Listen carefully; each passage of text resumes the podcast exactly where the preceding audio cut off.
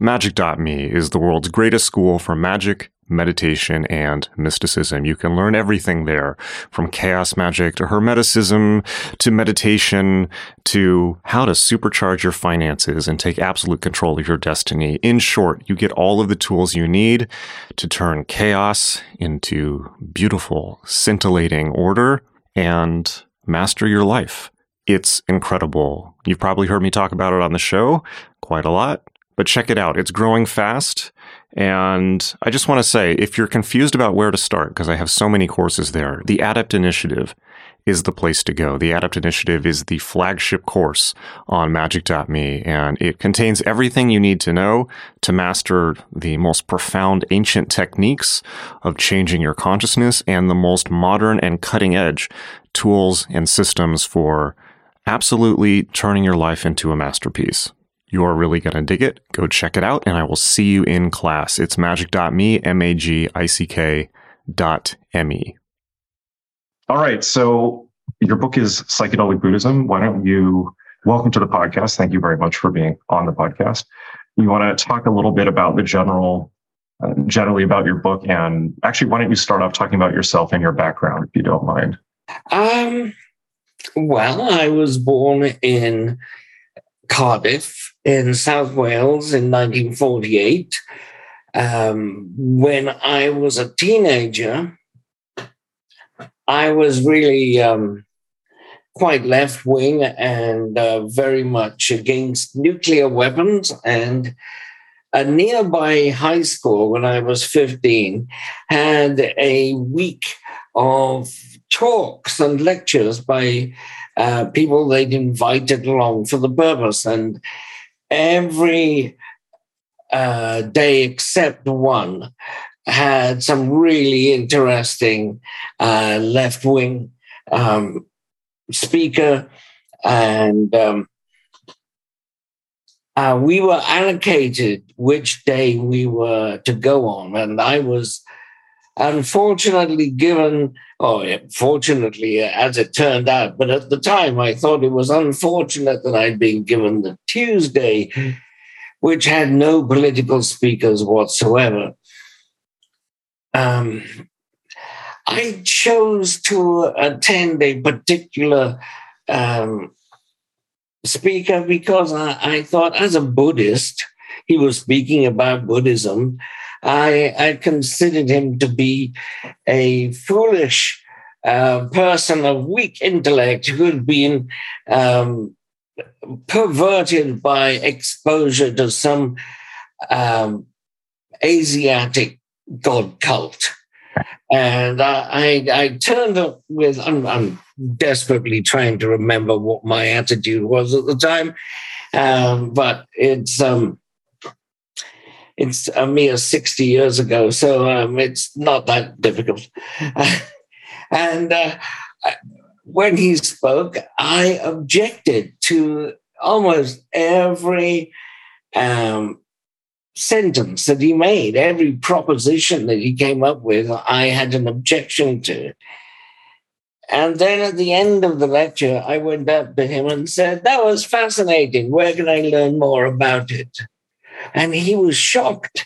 He thought, he said that he thought I was completely against the subject because I brought up objections to it. Well, he should have known, because it's written in the Buddhist scriptures that this is the way you're supposed to react. Yes. When you first experience everything, is challenge everything you find dubious. Make them spell it out. Mm. And I told him, no, I found it, he had all the right answers. So they completely satisfied me. For one thing, he said that there was no soul. We hadn't got an immortal soul. And very difficult for Western people, I think. Yes, and yeah. I considered this, and I thought, Dan, I think you're right. And so from him, I got the address of the Buddhist Society in London at 58 Eccleston Square. Is that, just as a tangent, is that the one that Alan Bennett started? Yes. Excellent. Yes. Interesting. Yeah, so fascinating connection. For a moment, I thought you were talking about the playwright. No. The Bhikkhu Ananda Mataya. Yes, exactly.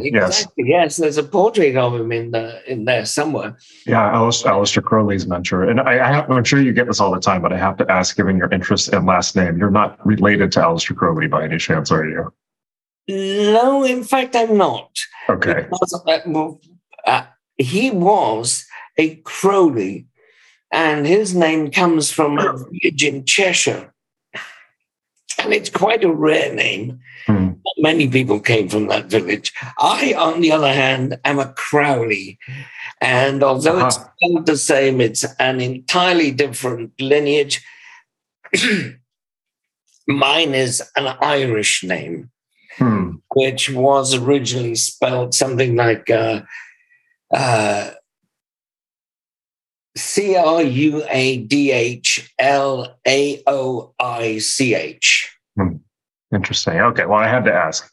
Excuse me, please. Clears things up. Just the Alan Bennett thing was so interesting. So you went to the Buddhist Society in London, right? And every time I was in London, I would go along to the Buddhist Society and pick up a few free pamphlets and.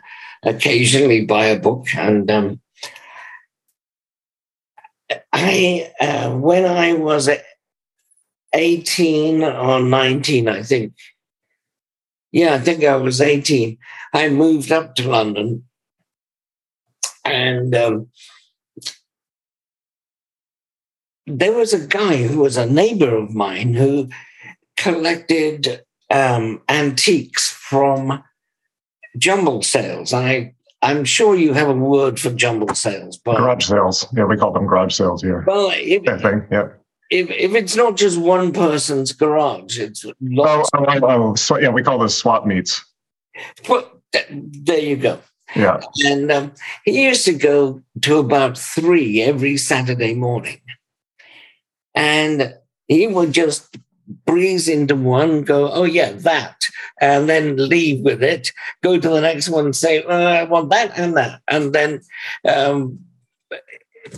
by lunchtime, he had acquired several of these antiques. And he would come along to where I was living. He just lived 5 doors away. So he would come along and show the articles that he bought. And these were things like Mary Gregory glass, which is now very, very much sought after, not so much in those days. A sable coat, which he gave to my girlfriend. And this one day he came by with a brass object, which had...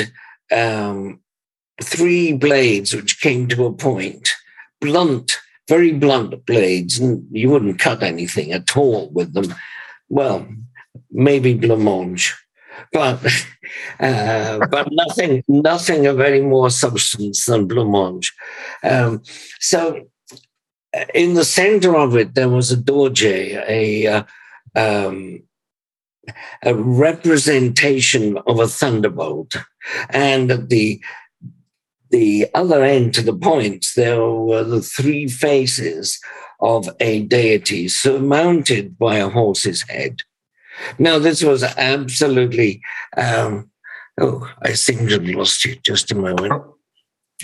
There you go. See me now? Okay. These were totally baffling to me. But my neighbor said... I think it's Mexican. What do you think? And I said, well, I have no idea what it really is, what it's used for, but I'm pretty sure it's Tibetan. And he said, oh, no, I'm sure it's Mexican.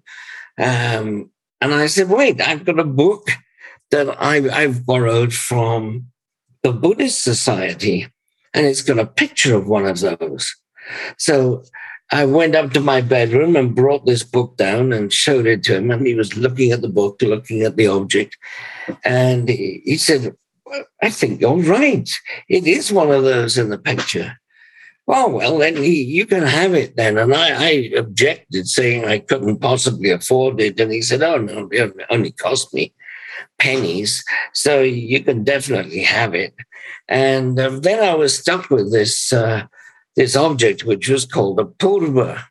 And I took it into the Buddhist Society and I said, do you have any books on Tibetan ritual implements? Because I think this will be in it. And they said, oh, no, you've read all three books on Tibetan Buddhism. This was the librarian, Pat Wilkinson. She was an amazing person who had hitchhiked to Burma in the 1920s to study meditation with the Burmese monks. Wow. Yeah, I know. It's like also where Alan Bennett studied, I think. Yes, yes. Ceylon, yeah. Yeah, and Ceylon, yeah. And so she said, you've read everything we've got on Tibetan Buddhism, but as it happens, there's a Tibetan Lama who has just moved into London, and he's staying at a youth hostel, a Quaker youth hostel, I should point out. And if you like, I'll give him a call. And she phoned him and arranged for me to go over there that afternoon, immediately leave there and go over to this youth hostel. And he was quite young, 12 years older than me. And he made us both a cup of tea, and we had a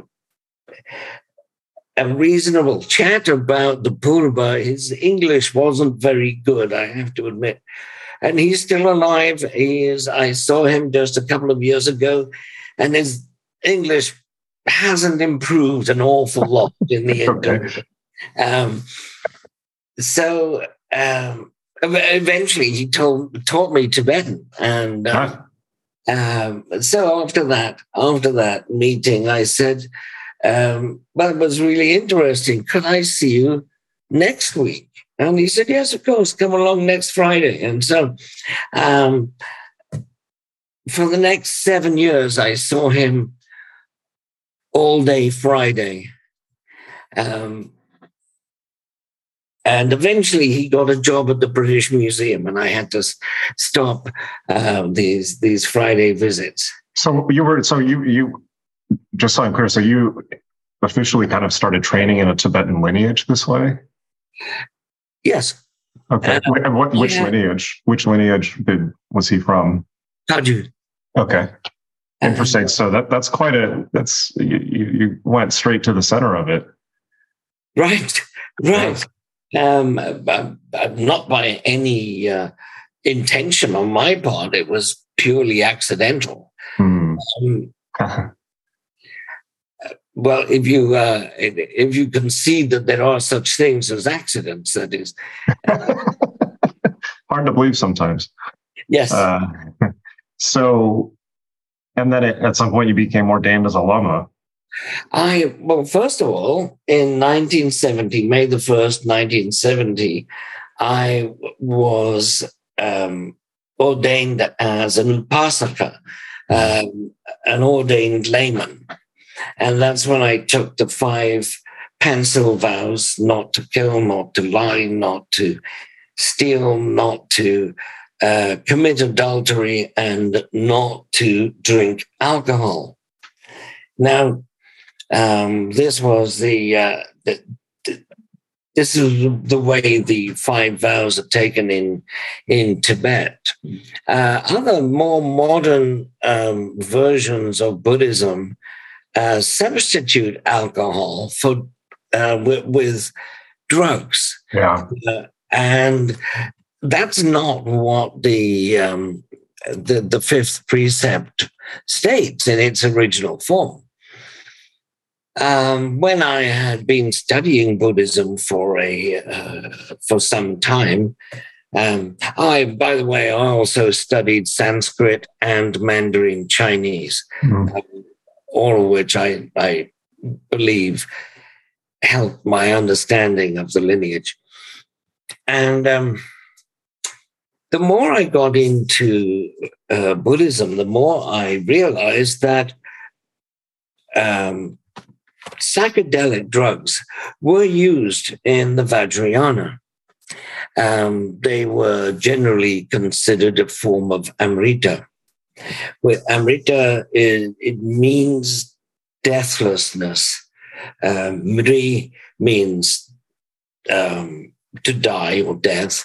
A means not. And ta is roughly equivalent to our suffix ness.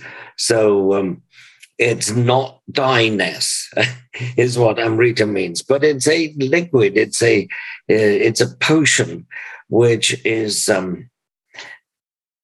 consumed before initiations and for Ghana chakras, which is the monthly meeting you have with other people who've done the same initiations as you. I should tell you a little story I heard in Trinity County. In fact, there is a large Buddhist establishment in Trinity County, which is set up like a Tibetan center. And it has stupas and a big statue of Padmasambhava and so it was created by a Tibetan called Chagdud Rinpoche. And Chagdud created this and had used a lot of donations to help build this place.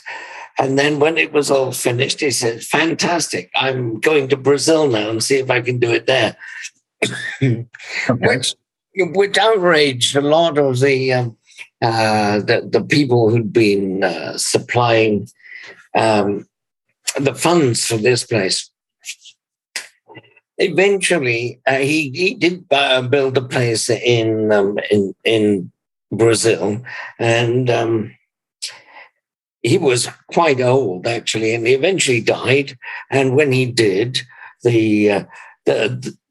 the money people in California ousted the lama he put in his place, which it was an American, not a Tibetan, but he was a close disciple of Chagdud Rinpoche. And so when he was going to leave the center, he asked all the inhabitants of the center to come and eat up his larder, drink all of his wine, and dispose of all of the food and drink. Well, I was told this story by someone who was there at the time, and he says that unfortunately he was an alcoholic, and the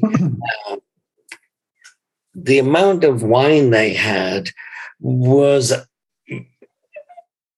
enough to whet his appetite, and he decided that he needed more wine, or at least more alcohol. And he went around the kitchen, opening cupboards, looking in drawers, until he found a medicine bottle. And it was full of liquid. He uncorked it and sniffed it, and sure enough, it smelled of alcohol. So he downed the lot. He drank it all. It was, in fact, a homemade brew of Amrita. And it was prepared for initiations. What was the active ingredient? We don't know. Okay, acid or something. Well, it was obviously herbs which are available in Tibet. And well, that's what I was going to ask you. I mean, when we talk about psychedelic use in Tibet, I mean, I have so many questions about that. But the first one is, what psychedelic were they taking? Well, if we read the I'll just finish this story first. Yes, he tripped for 5 days. He was out of his brains, and he saw Dakinis, Buddhas, Bodhisattvas, and they were all imparting teachings to him. And did he write them down? I hope. No, he didn't, because he was told by the Lama, the one who was leaving the place. He was told that these were. He was told that he didn't have sufficient background to understand what was being told to him. And so he was told basically to disregard these Dakinis and so on. So to get back to your statement about the psychedelics available in Tibet, well, it seems that if we look at the life of Milarepa, okay, Milarepa, Tibet's greatest yogin, he studied with Marpa Lotsawa, the translator, and he was actually engaged in a retreat. He was doing his 3-year retreat, and he'd only been in retreat for a few months, 2 months, I think it was, when Dabmema, Marpa's wife, came knocking on his door and said, "You have to come out of retreat now. Marpa wants to see you." And first of all, he said, "I don't believe it. It's another one of his tricks." And I mean, having been in retreat with a Lama on the premises myself, I think this is quite a reasonable supposition on his part that it could easily have been a trick. So a trick to get him to break his meditation. Yes. Okay. A test. Yeah. Will he come out? And anyway, she tried several times, and she said, "No." Marpa says, "This is a real thing. He's got hold of some." Amrita from India. So this must have been a form of Amrita which was available in India, which is most likely, I think, mushrooms. Mm-hmm. Probably Psilocybe cubensis. Well, there's also, I having been to India and seen gigantic fields of marijuana growing everywhere, and having had bong lassies that were profoundly psychedelic. Maybe they had a hold of that too. Well, yes, but that does have its own name in Tibet. Oh, okay. It's it has several names, in fact, one the most amusing of them is laughter medicine. Or mirth medicine, as a friend of mine suggested. So I think that was a standard part of the Tibetan pharmacopoeia. Tibetan doctors had cannabis on hand. They would give it to depressed patients and so on. So this had to have come from India, as Marpa was waiting for this and was delighted that it arrived. And we have within the Kagyu lineage, we have a secret teaching about Milarepa.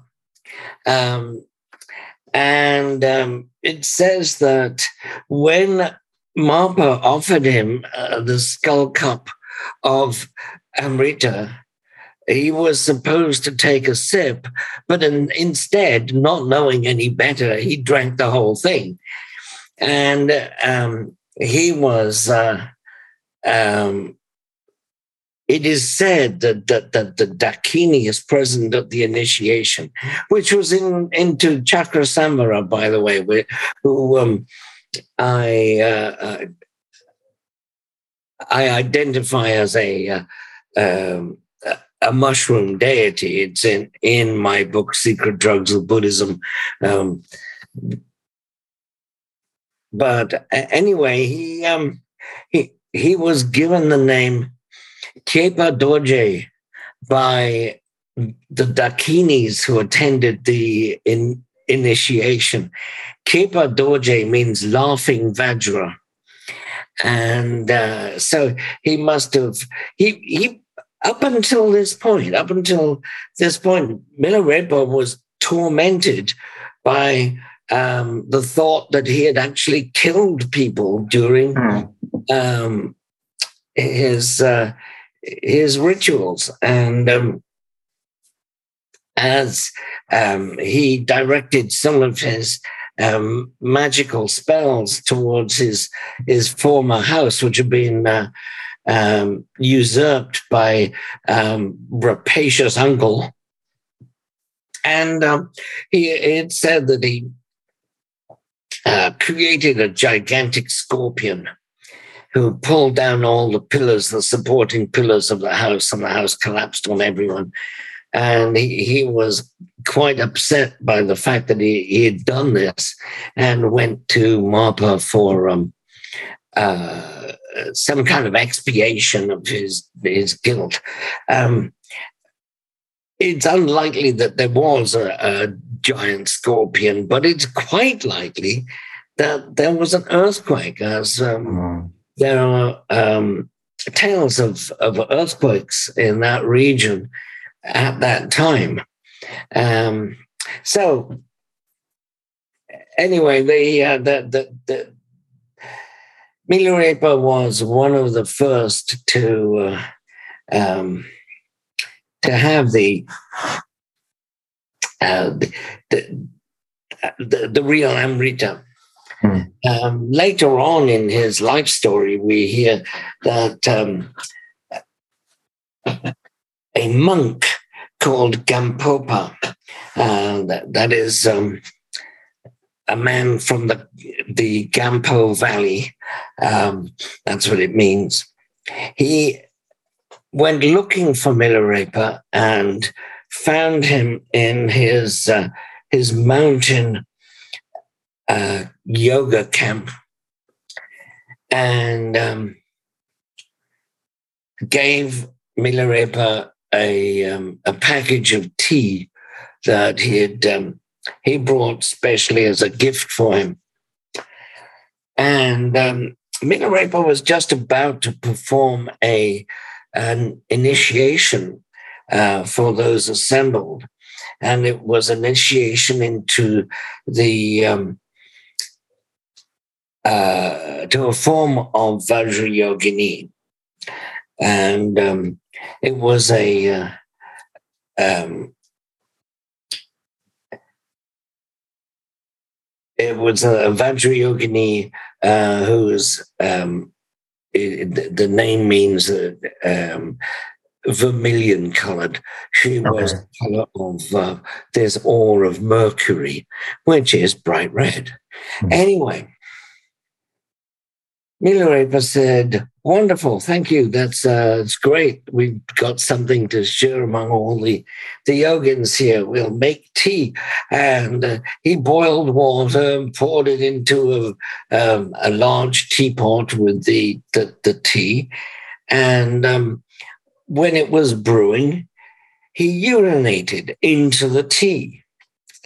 And it tasted delicious as a result. It's not often you know somebody pisses into your tea and you think it tastes great, but these guys did, and And as a result, Gampopa said that this was the most significant initiation he'd had. He'd had various initiations before this, but had never really felt it. Interesting. Would this have been, was the person who peed in his tea, is that, I mean, is that somebody who's taken quite a lot of mushrooms first, in the same way that, you know, in Northern Europe, they drink the reindeer yes, after they eat the Amanita? Well, that's actually doubtful. Okay. So they do actually drink the reindeer's piss, because they're not going to run around following the herd until somebody takes a leak and they put a jug underneath it. No, that's the reindeer herders, like the Lap and the Siberian tribes who herd reindeer, they do take Amanita muscaria. But there's been a lot of fantasy based on these. Interesting. There was an art installation in New York a few years ago where they locked everyone in an art gallery overnight with a reindeer and Amanita muscaria, had the reindeer eat the mushroom, and then all the highest sophisticated New York art people drank the reindeer piss and tripped, apparently. So, yep. Maybe they were just fooling themselves. I know people who use Amanita muscaria, and they say it is essential to drink the urine, to drink your own urine, in fact. And that's because there is a decarboxylation of ebotenic acid, which occurs in the liver, and it turns the slightly psychoactive, rather more poisonous ebotenic acid, and it takes that and converts it to muscimol. And so there is more muscimol, which is the hallucinogenic substance. There's more in the urine of somebody who has eaten it than is actually present in the mushroom. Got it. So it is essential, I'm told, to drink your own urine. And I'm also told that it tastes delicious, just like the people said after they drank the tea that Milarepa had peed in. Okay. So this is all is super. So it sounds like, if I'm hearing you correctly, it sounds like you spent a lot of time drawing out the psychedelic tradition in Tibetan, or maybe even Buddhism beyond Tibetan Buddhism, did it sound like maybe had been kept a little on the sidelines or not talked about? It is, in the 1970s, I was having a chat with my guru, my Lama, and he said, they tell me that you take psychedelics. Is this true? And I said, yes. And he said, good. And then talked about other things. He didn't elaborate on that at all. He just said, good. Okay. Now, there are at the moment, there are lamas who are quite open about their psychedelic use, like Dzongsa Chiense Rinpoche, a Bhutanese lama who is a grandson of Dilgo Chensei. He is known to take ayahuasca. And he's done it at Ghana chakra ceremonies he's conducted in Brazil. And he, you can see him on YouTube. He has several videos on YouTube, one of which is in Mexico. It's filmed in Mexico. And about an hour into the talk, he says, I I took some mescaline, some peyote essence, some peyote about an hour ago, but I'm not feeling it yet. But obviously he hadn't done it before, because the active principle in peyote, mescaline, takes 2 hours to come on. It's yeah, there are several psychedelics which take a couple of hours to manifest. But I was curious to know what actually happened to him after another hour, but but he finished the talk before then.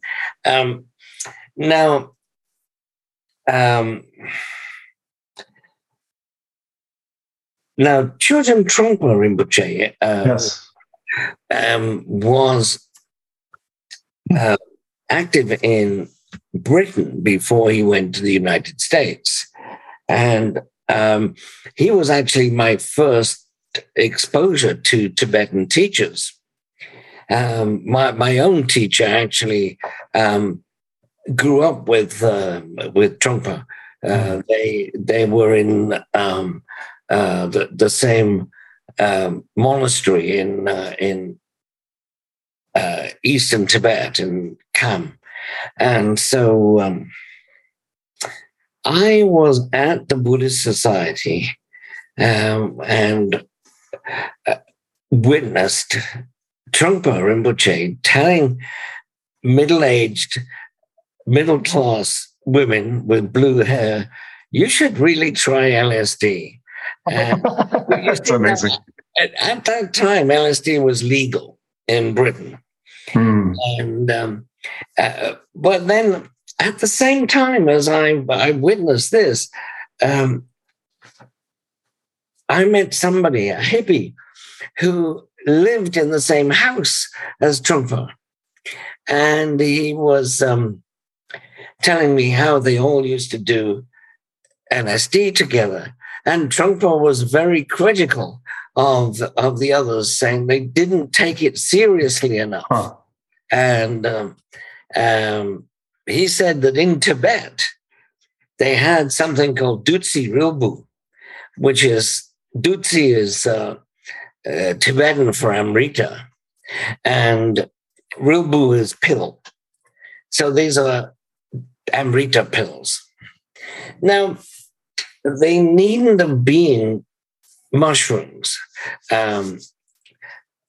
Certainly, the mushrooms were used as Amrita in the early stages of the Vajrayana.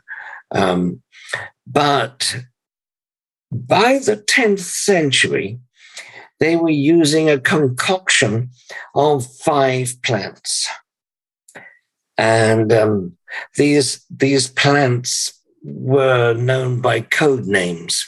Hmm. They were cow, dog, elephant, I can't remember what the 4th one is. And the 5th one is man, human. Mm. So as they were using several substances, we had to work out what these meant. It seems that cow meant Psilocybe cubensis. There are lots of clues to this. Maybe because it grows on cow dung. Yes, that's exactly why it's associated with the cow. And there is a text, a medieval text from Tibet that says, if you can't get cow, peacock is a good substitute. Now, it sounds weird that if you can't get this large mammal, you can use this bird instead. But that's not what it meant. They were talking about 2 mushrooms. There is a folk tale in in India, which is concerned with the churning of the ocean. I don't know if you know this myth. Yes, I do. And in the myth, Shiva drinks the hala poison, and the god Vishnu clamps his hand around Shiva's throat, the bottom of his throat, to say, don't you dare swallow it. Oh, no, it's his wife, Parvati, who does that. Vishnu slaps his hand on his mouth and says, don't spit it out either. So that's why Shiva's throat is blue, because it's been... that part, I'd heard this story, but that part I didn't realize, that his wife was strangling him, and that's why it was blue. I just heard that he transmuted the poison and that his throat then turned blue. Right. Interesting. Okay. But if you look at the Hindu texts, you'll see that Shiva is interchangeable with the mushroom, and so the mushroom has a blue throat. In that the stem is tinted with the psilocin oxide, which is dark blue. And so I dwell on this subject in my first book, which was Secret Drugs of Buddhism, which if anybody is really interested, they could go and check it out. But in Tibet, we had people like Khepa Dorje, who was a student of Gampopa, and he founded a monastery. He founded a subsect of the Kagyu called the Drukpa Kagyu, which means the dragon Kagyu, and he founded it because he was in the southeast corner of Tibet, an area known in Tibetan as Monyu. And he found a hillside that was covered in a particular plant, which I've not been able to identify botanically. But anyway, he ate the roots of this plant, and he saw 9 dragons cavorting in the sky. And as a result, he founded this branch of the Kagyu called the Dragon Kagyu, the Drukpa Kagyu. There are very many stories about the use of psychoactive drugs in Tibetan, but unfortunately, very few have been translated. And so it's possible to have a country of Tibetan Buddhists who know nothing about psychoactive. Right.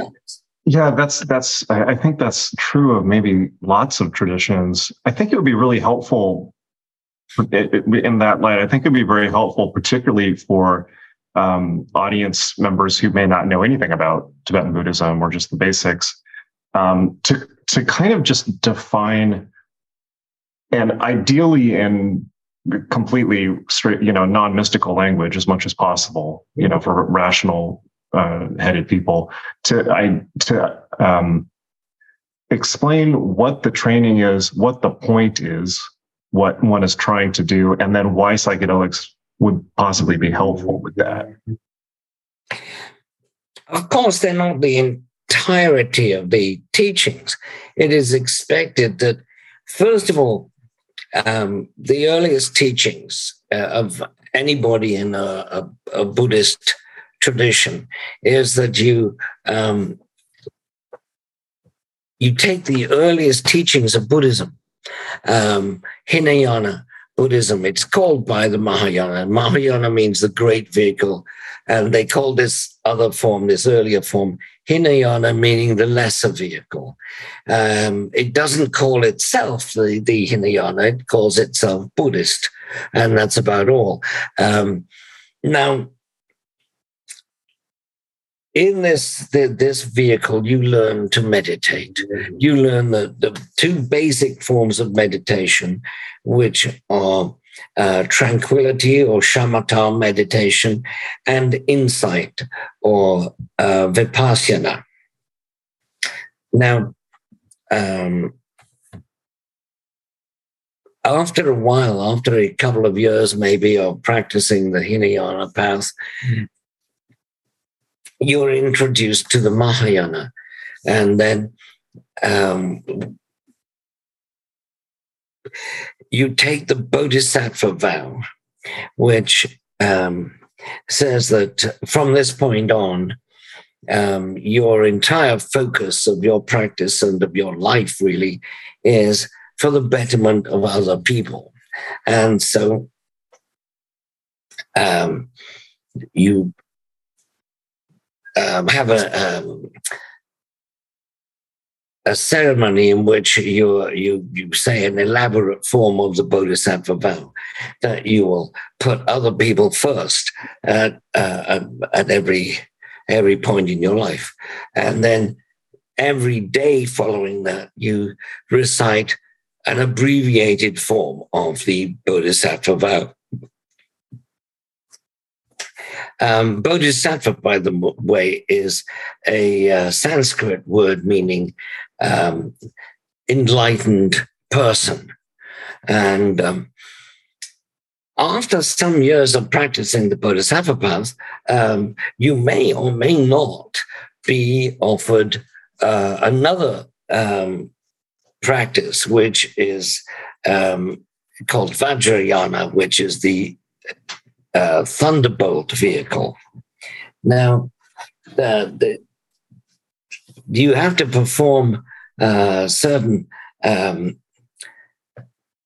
practices before you are allowed to partake of the Vajrayana rituals and so on. And these preliminary practices are reciting the 100-syllable mantra 100,000 times, visualizing and creating with a plate of copper and piles of rice, you create the mandala of the world, and you do that 100,000 times. There's also other processes which you do 100,000 times. In the Nyingma, the Nyingma tradition, they have 5 portions of their preliminary practices, and you have to do all 5 100,000 times. So this is just to ensure the sincerity of the applicant. And once they've done that, they are then eligible for the Vajrayana empowerments. Now, in the West, it is not usually considered essential that the person has completed their preliminary practices. Just about anybody can march into an empowerment. And I've only been to one empowerment where they've said, well, the next bit is secret, but we can't tell you because there are some people who have not done their requirements. They've not done their preliminary practices, and so we're going to have to leave that part out. And I was appalled that these people didn't take the hint and get out of there, like, so we can have the full teaching. But anyway, the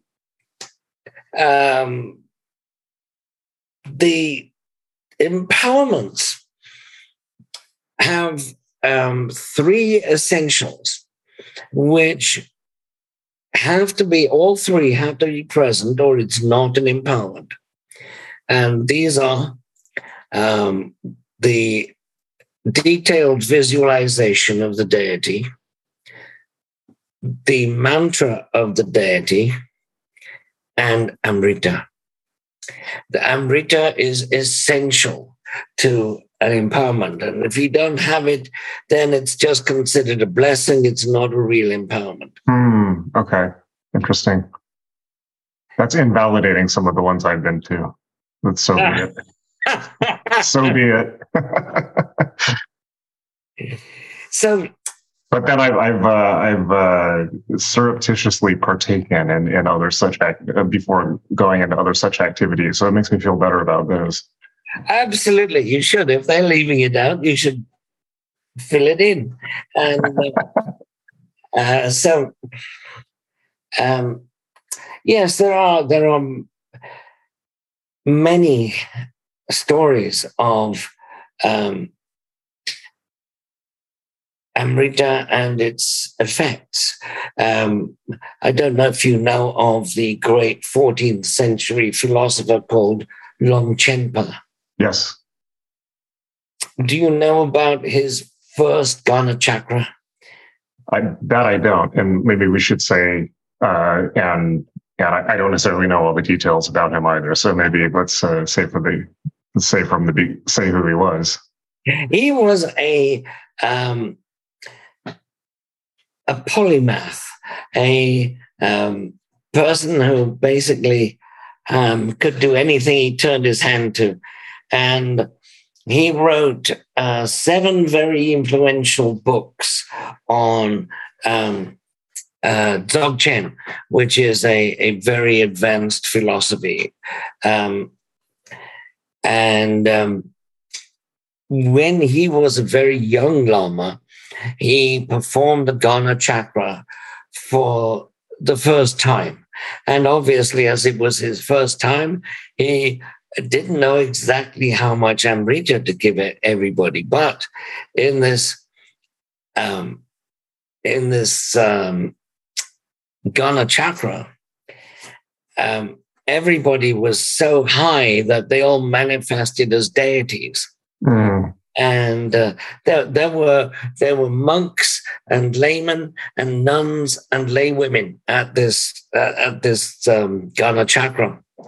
And the women, even the lay women who were there, manifested as Dakinis and gave teachings as the Dakinis. The men manifested as Buddhas and so on. And he wrote it down just like completely straight-faced, as though they had really become Dakinis and so on. So it's really, really fascinating to read in his life story of that episode. I'm curious, I don't want to interrupt the story, but I'm really curious about your opinion on something, which is that I have often suspected that, particularly with Eastern texts, that seem to be magical and describing things like turning into a tiger or levitating and things like this, that a lot of times what they're really talking about is states of consciousness experience through doing practices or potentially psychedelics. And I'm curious what you think of that. Oh, I think that is, sure, there are some stories which are just fanciful and say that somebody turned into a tiger and expected to be believed. But there are certainly a great number of stories, like, for instance, Milarepa, where he and a student were caught in a hailstorm, and Milarepa found a shell on the ground, and he hid inside it to shield himself from the hailstones. And it says in the life of Milarepa that he didn't shrink and the shell didn't get any bigger, but still he was able to get inside it. So that sounds like an Amanita muscaria experience where size is very malleable. Hmm. Interesting. So, yeah. And so Vajrayana, I think probably by design, is always a little bit, unclear and obscure. And absolutely. Would it be fair to say that it's kind of when the magical and perhaps psychedelic and kind of tantric teachings start to roll out? Well, in the Vajrayana, there are actually 7 levels of secrecy. If you go to an empowerment, you may be granted access to the first of the 7 levels.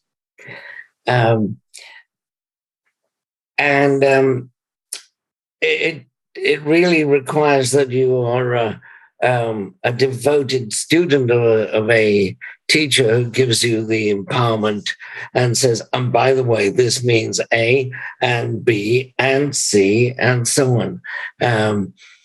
So I think the final level in all of these is, and this is the drug which will give you access to this deity. You think that's the final level? It probably is. I can't think of anything beyond that. Interesting. Okay, so if I'm right about that, then Vajrayana is more of a direct hands-on experience, shall we say? Oh, absolutely. Yes. And it sounds very much like Western, occult societies or initiatory societies. If I knew anything about Western initiatory societies, I'd probably agree with you. Okay, just with grades and levels and that type of thing. Yeah. I know that Aleister Crowley used various substances in his pursuit of enlightenment. Yeah, that he was pretty open about, particularly mescaline and later on ether, in addition to cocaine and heroin. But cocaine and heroin he used to alleviate asthma symptoms. So, right. Yeah. And unfortunately got hooked on it. Yeah. But he was initially given heroin as a palliative for his asthma. Mm. Interesting. So, what is the? There's a really interesting writer that I like called David Chapman, who writes a lot about Buddhism, and he's initiated into, I can't remember the name of the lineage, but it's a tantric Buddhist lineage in California. It's fairly famous, I think. Aro, something like that. Aro.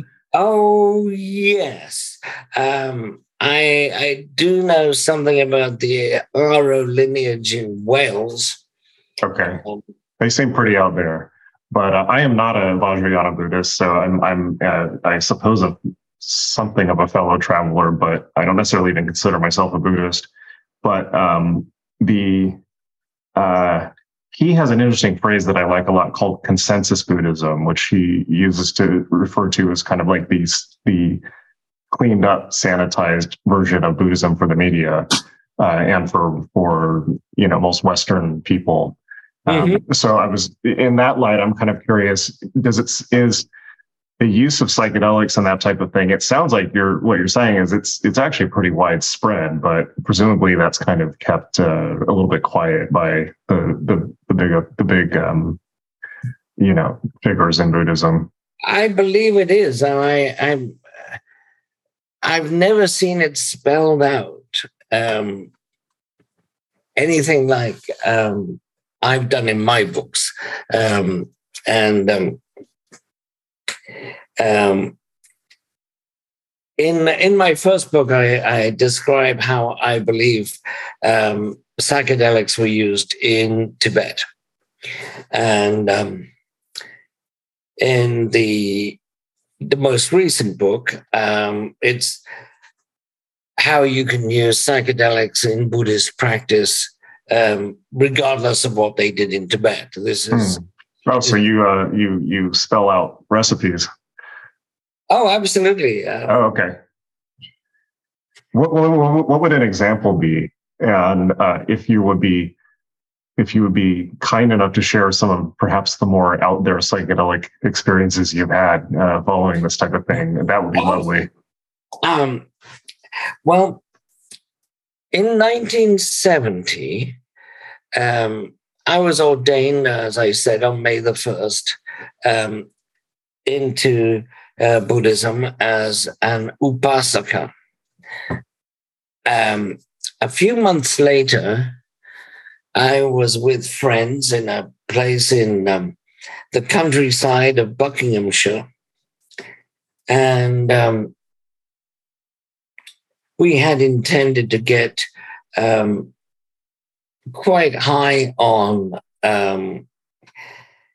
hashish tincture, which was available on the National Health at the time. It was before they had made hashish tincture illegal. They'd overlooked it in the 1930s, and few people knew. And so if you got it on the National Health, it cost you I would say less than a dime. It was 5 pence for a pint of this stuff. And I reckon there was something like 76 or 78 doses in that pint.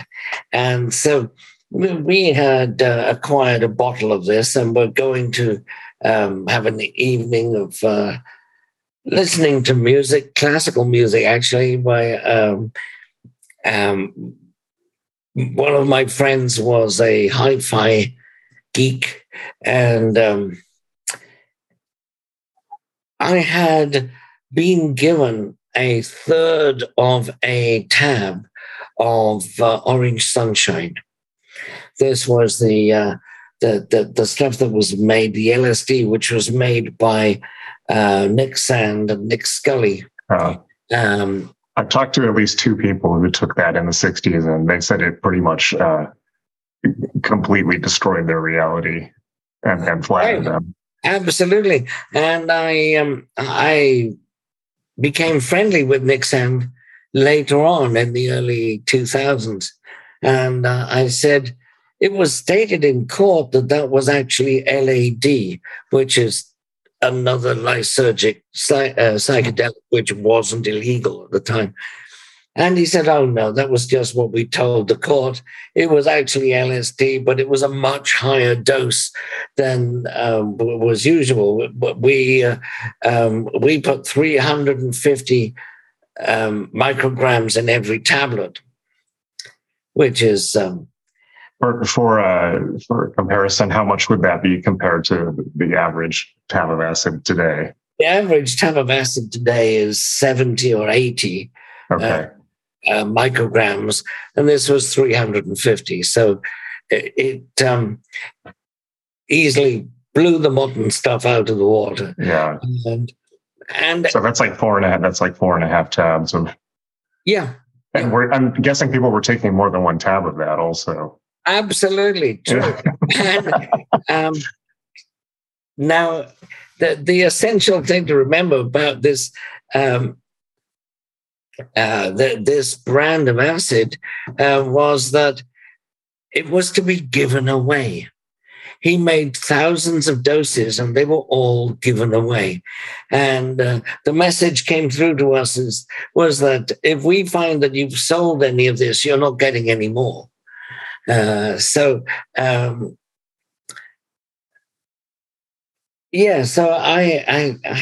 had this third of a tab of LSD and a teaspoon of cannabis tincture, and I settled down to listen to Bach's Well-Tempered Clavier, a beautiful piece of music, but it seemed that when I closed my eyes, I saw a three-dimensional world, different three dimensions than what we can normally see. And it was like this was at right angles to our normal perceptions. But in this three-dimensional vision that I had, there were crystal spheres suspended in space in a regular pattern, like they were atoms in a crystal, say. And each one reflected or refracted, rather, they refracted all the other crystals. And in fact, as I examined them more closely, they were only the refractions of the other crystals. They had no intrinsic existence of their own. And very Buddhist. Yeah, very Buddhist, very Buddhist. Now, I was captivated by this experience and entranced by it. And it made a permanent impression on me. However, it was a few months later, less than a year, when I came across the writings of Tu Shun, who founded the Chinese school of Buddhism called Hua Yen. And they, in particular, held the Avatamsaka Sutra in very high regard. And actually, I've got it here. I could read you the... if I could find it.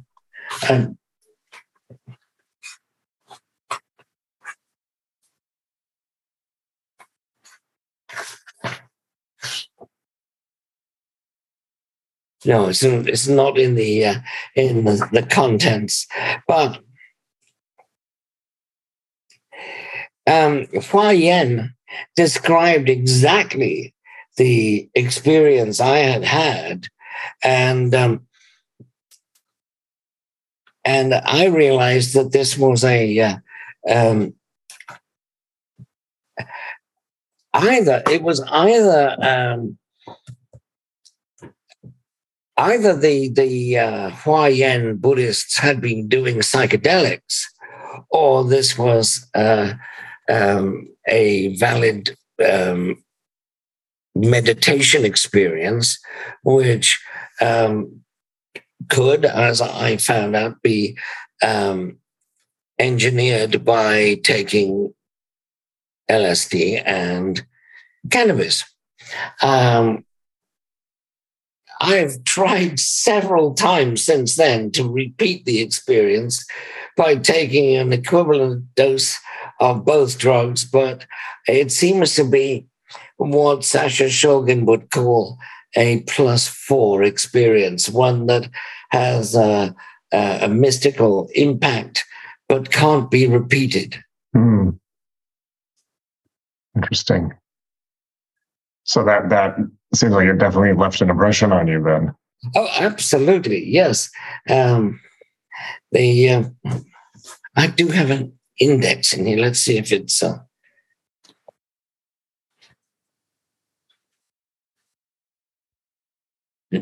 Nope, it's not. Okay. Interesting. So I feel like a lot of people...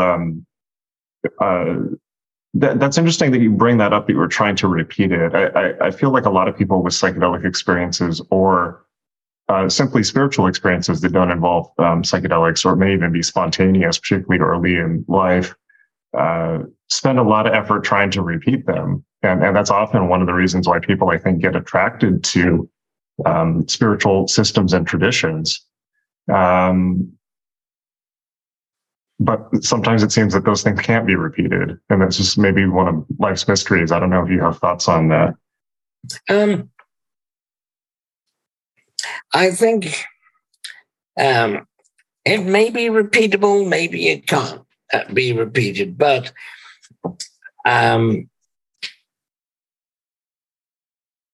you should just let the experience go. If there are many experiences which one would like to repeat, but just simply aren't a repeatable experience. It's just it was just that evening, that situation I was in, that brought this up in my mind. I don't know what I would have to do to repeat it, but with all experiences, you should just let them be, let them. And also, there is another thing about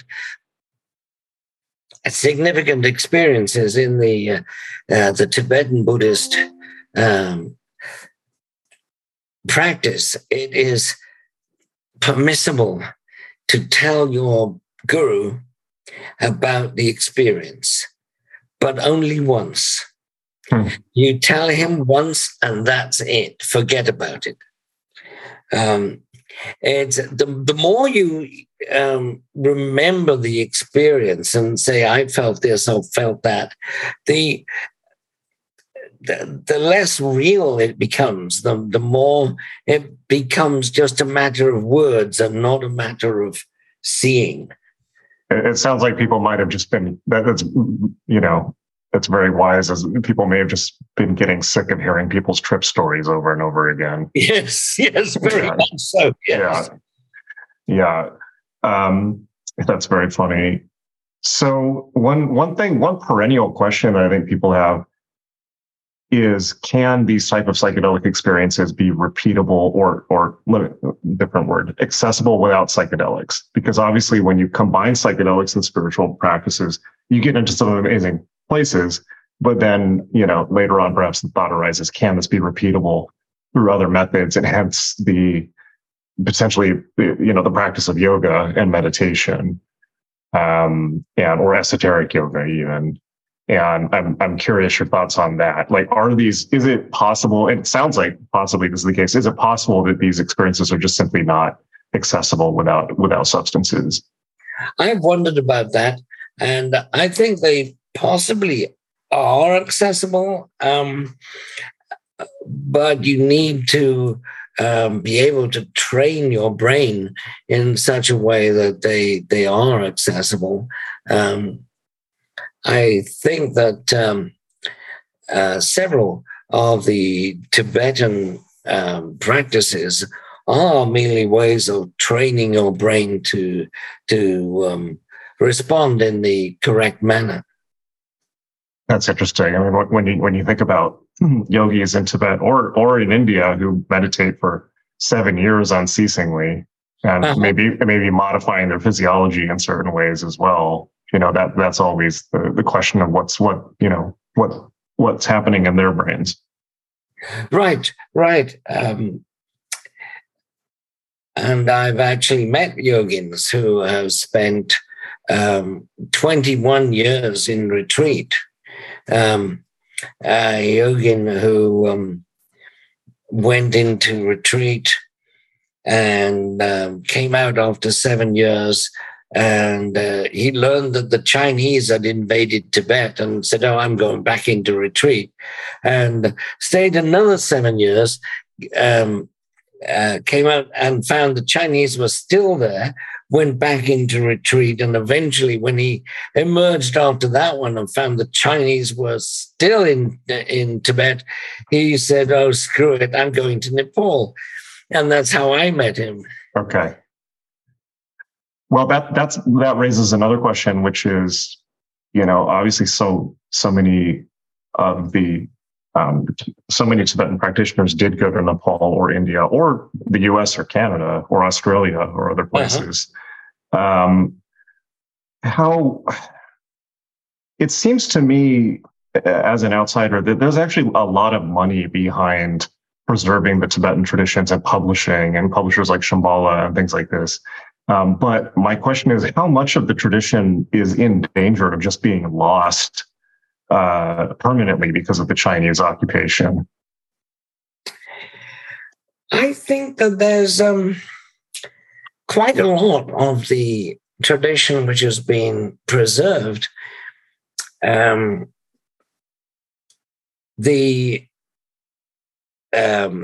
The practice of taking drugs has always been a secret practice in Tibet. In fact, if we look at other drug-taking traditions, we see that they've spilled the beans quite freely. But in Tibet, they manage to keep their lips sealed. If we look at Japan, for instance, in the 9th century, there was a scroll created called the Chojo Mandara scroll. And Mandara in Japanese is actually mandala in Sanskrit. It's just their attempt at writing mandala. Unfortunately, they have a problem with their L's. So in this Chojo Mandara scroll, there are several deities. They are drawn, their mantras are given, a written description is given of the deity. And also, there are drawings of their Ayutthana versions. Ayutthana is a Sanskrit word which means the secret appearance of the deity. And there is a deity there in the Chojo Mandara scroll. There are dozens. I'll choose this one as a particularly good example. He is holding, he is one of the Ushnisha deities. There's a set of 8 Ushnisha deities. And he is holding a lotus in his left hand. On top of the lotus, it says, and there is a parasol on top of the lotus. But what's there doesn't look like a parasol at all. We have to remember that the very word for mushroom was forbidden in ancient India. And Sanskrit. Why is that? Why is that? Oh, it was a religious prohibition. The Brahmins used mushrooms in their rituals, like it's described in the Rig Veda, but they don't actually describe what they're taking, what the Amrita or Soma or Shukra or whatever the word they used for it. Was that a caste thing? Like they wanted to say that it was not, it was forbidden to other castes? Yes. Well, more or less. Religion was forbidden to other castes. Yeah, funny. Religion was practiced only by Brahmins. And religion, period. I'm sorry? Religious practices, period, were only for Brahmins. Wow. Yes. Yeah. No one else practiced religion. If you wanted a religious ceremony done, then you hired a bunch of Brahmins to do it. And when we're talking about religion, we mean kind of like Homa ceremonies and the big Indian style ceremonies. Presumably there were spiritual practices for non-Brahmins, of different types. Nope. Not in the Aryans. No, in the indigenous Indians, yes, there were. But the 5 Aryan tribes invaded India about 2500 BC, and in their tribes that they eventually amalgamated, and they created a language from their 5 languages. The new language was called Sanskrit, which means the perfected one. And Sanskrit was this wonderful new language they created, except it didn't have a word for mushroom. And only the Brahmins practiced their religion at all, and they were hired by members of other castes, the kings, the warriors, the farmers, and so on. They were hired to do their religion, and they performed the Agnihotra, which is the fire ritual, at which they consumed soma. We can't definitively say what soma was, but I believe it's pretty obvious that it was a mushroom of some kind, and probably Amanita muscaria. The god who personified this Amanita muscaria mushroom, which is the red one with white spots, if anyone doesn't know. The god who personified that mushroom was Rudra. Now, the name of Rudra, it could mean the howler, or it could mean the weeper. Both of these effects can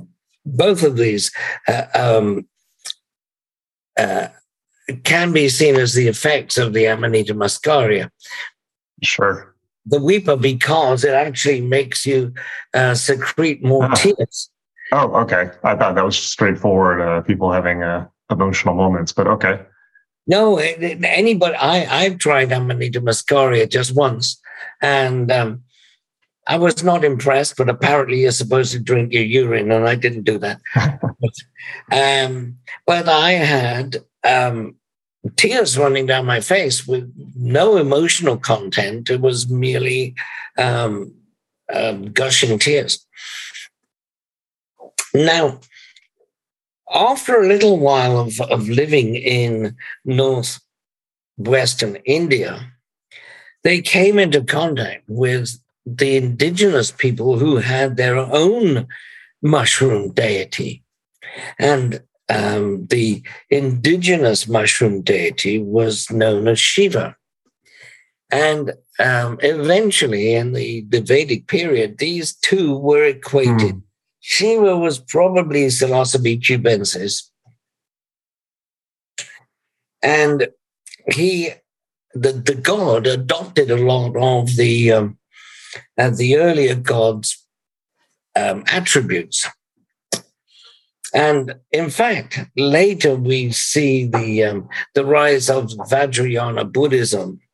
And in particular, there's a very popular bodhisattva in Buddhism called Avalokiteshvara. And this is actually a borrowing of Shiva. Avalokiteshvara was originally Lokeshvara, who is a local form of Shiva. Now, that's fascinating. I did not know that. Oh, it's in a very expensive book, which is the 15-volume description of Buddhist deities by Lokesh Chandra, the great scholar of Buddhist iconography. And he points it out in there, and there's a few other things that are really remarkable that he points out. Now, Avalokiteshvara, in his 10-headed, six-armed form, you'll see that he wears a deer skin over his left shoulder, and he carries a vessel in one hand and a bow and arrow in another hand. These are all Rudra's attributes. They've been borrowed from the early Vedic the Rudra as depicted in the early Vedic period. The vase of liquid, or the pitcher of liquid, is especially interesting here, as in the 1890s, the Asiatic Society of Bengal actually worked out from linguistic roots. It was not intended to be anything at all about drugs. They actually deduced the jalasa in the pitcher held by Rudra was actually urine. Mm. And so anyway, this was borrowed into Buddhism, just as many other Shiva forms of Shiva, that is, were borrowed into Buddhism under different names, many names, especially Vajrabhairava, Isha, Ishana. There's a dozen common ones. Well, just that comment that Avalokiteshvara was Lokeshvara fundamentally changes my perception of so many things. Profoundly. I'm very grateful for that teaching. That leads me, I have to ask, what else is in that book that you can remember that is so profound on that level? Oh, in the latest book or the earlier one? The 15-volume, you said there were some other things in there. Oh, yes, indeed. There are, like, for instance, Amitabha. It's generally parsed, the name Amitabha is generally parsed as meaning measureless light. Abha is radiance, Mita is to measure, not immeasurable radiance. However, Professor Lokesh Chandra says, no, that's not really where it comes from. It comes not from Sanskrit, but from Prakrit. And in Prakrit, it means it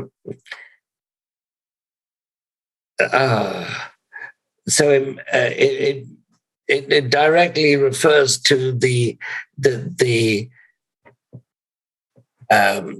substance, and it says that it's the immeasurable substance that that was used in rituals like the Amrita. What else is in there?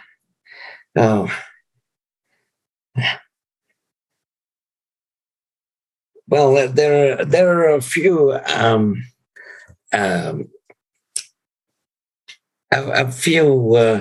other clues about the various drugs that we used, but I don't have the 15 volumes right in front of me. They're actually okay. If you remembered anything, they're on the phone, but they're locked away in storage. I see. Interesting. Oh, thank you. That's. I'm gonna have to think about that. That's a lot, and that's very satisfying for me to hear a bit about Lokeshvara. Thank you. So one thing I wanted to ask is. Yes. I should mention. I've just remembered another. It's another form of Avalokiteshvara, but he is in his one-faced, two-arms form. And he's shown with his left hand in the dhyana mudra, the meditation mudra, and his right hand is on his right knee. And we would think nothing to see that that deity. It's that's just another form of Avalokiteshvara, but. If you read the sadhana, which describes him sitting like that, it says that Amrita pours from his fingertips. So there's another direct connection of Avalokiteshvara with Amrita. Fascinating. One thing I maybe want to look at this through the flip side, which is we're talking about the use of psychedelics in essentially controlled environments in finely graded societies with levels and secrets and practices and long preparation. And that is, of course, profound setting and also completely diametrically opposed to how psychedelics are usually taken now. And one thing that I was thinking about when you were talking about Brahmins gatekeeping psychedelics and keeping it to themselves, hoarding it, is how different that is from now when psychedelics are, well, less so now, but generally psychedelics have been seen as an outsider pursuit. But now, obviously, psychedelics, particularly now, are so popular and so many people are taking them with no setting or ritual context or preparation or spiritual initiation or anything like that. Mm-hmm. And obviously that's been the case since the 60s. What is your take on that spiritually? Do you think that that's a positive thing, or what are your thoughts on it? I think that psychedelics shouldn't be available to everyone, but now that the cat is out of the bag, it's best to come clean and tell the entire story about how psychedelics were used in Tibet. And basically, my book Psychedelic Buddhism gives several ways in which psychedelics can be used to enhance your meditation or your experience of Buddhism. I'm not very prescriptive in my descriptions of what practices to do. It's in the book I have left it to people generally to gauge how much of the ritual they want to enact and how much of the psychedelics they want to merge with their rituals. The rituals in your book, do you need to be an initiated Buddhist to do them? Or it sounds like you can just go straight to it. Yes, absolutely. So the rituals are, like, for instance, the basically internal ritual of the four Brahma Viharas, which is the four divine abodes. And these are love, compassion, sympathetic joy, and equanimity. And this is something which has been perpetuated by Buddhism. But the Buddha said he didn't come up with this himself. He learned it from a teacher in the forest where he went to meditate after leaving the palace. And he learned it from a gentleman called Alama Kalama, which is a ridiculous name. It means vowels and consonants, that's basically what they mean. So it's... I don't know why he was called vowels and consonants, but that was Alama Kalama is his name. And that's who taught the Buddha the four Brahma Viharas. Interesting. Well, maybe we should start to draw to a close then, but I want to, this has been a fascinating and awesome talk. I wanted to ask maybe, if people want to start to kind of go explore this side of things, whether or not it involves Buddhism, but certainly the combination of psychedelics with ritual. I want to ask you how you think people should start to go about that, and also critically, what people should not do.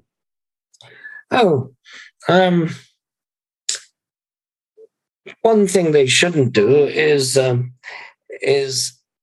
take psychedelics after they've been drinking alcohol. I think a little sip of alcohol is fine, but don't get drunk and then take out psychedelics. It's very much up to the reader how much they want to take on.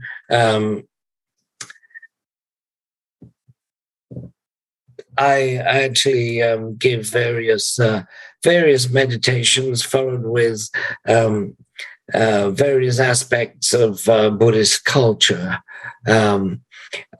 Although these are, like all things in Buddhism, they're not to be held as inviolate. They're not to be hung on to like this is what is real and the rest is, made of papier-mâché or something. This is the whole world right here, right now is what is real, and we should behave with a reverence to what is around us, and I think we should preserve these experiences, psychedelic experiences, for maybe once or twice a year. Okay. Taking a while to absorb the lessons that the psychedelics have taught you. And it is sometimes a matter of months before the actual lessons become part of your life. And so I would say keep the psychedelic experiences fairly infrequent, and to use the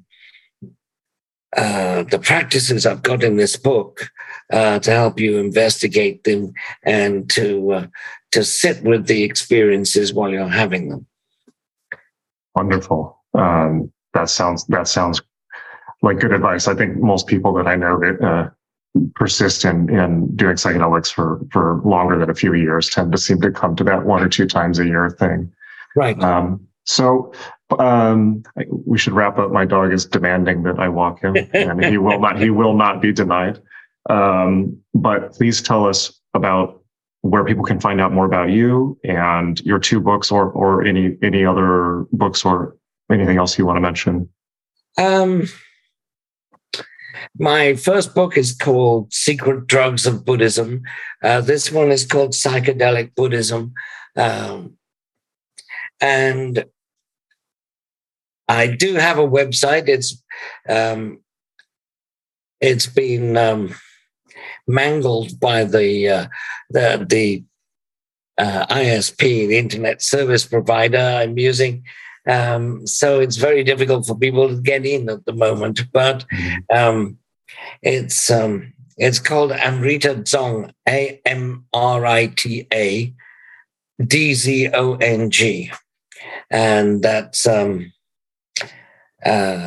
what my own teacher calls his organization in Great Britain, and this is just an offshoot of that.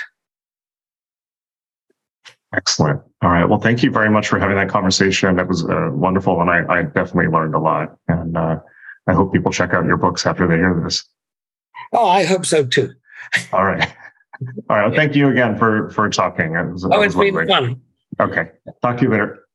Bye now. All right. Hope you really, really enjoyed that. I definitely had a lot of fun in that conversation. Meet us at magic.me, magick.me, my school for magic, meditation, and mysticism, where you can learn all the skills you need to unleash your true self. I will see you in class, and until next time, hang in there.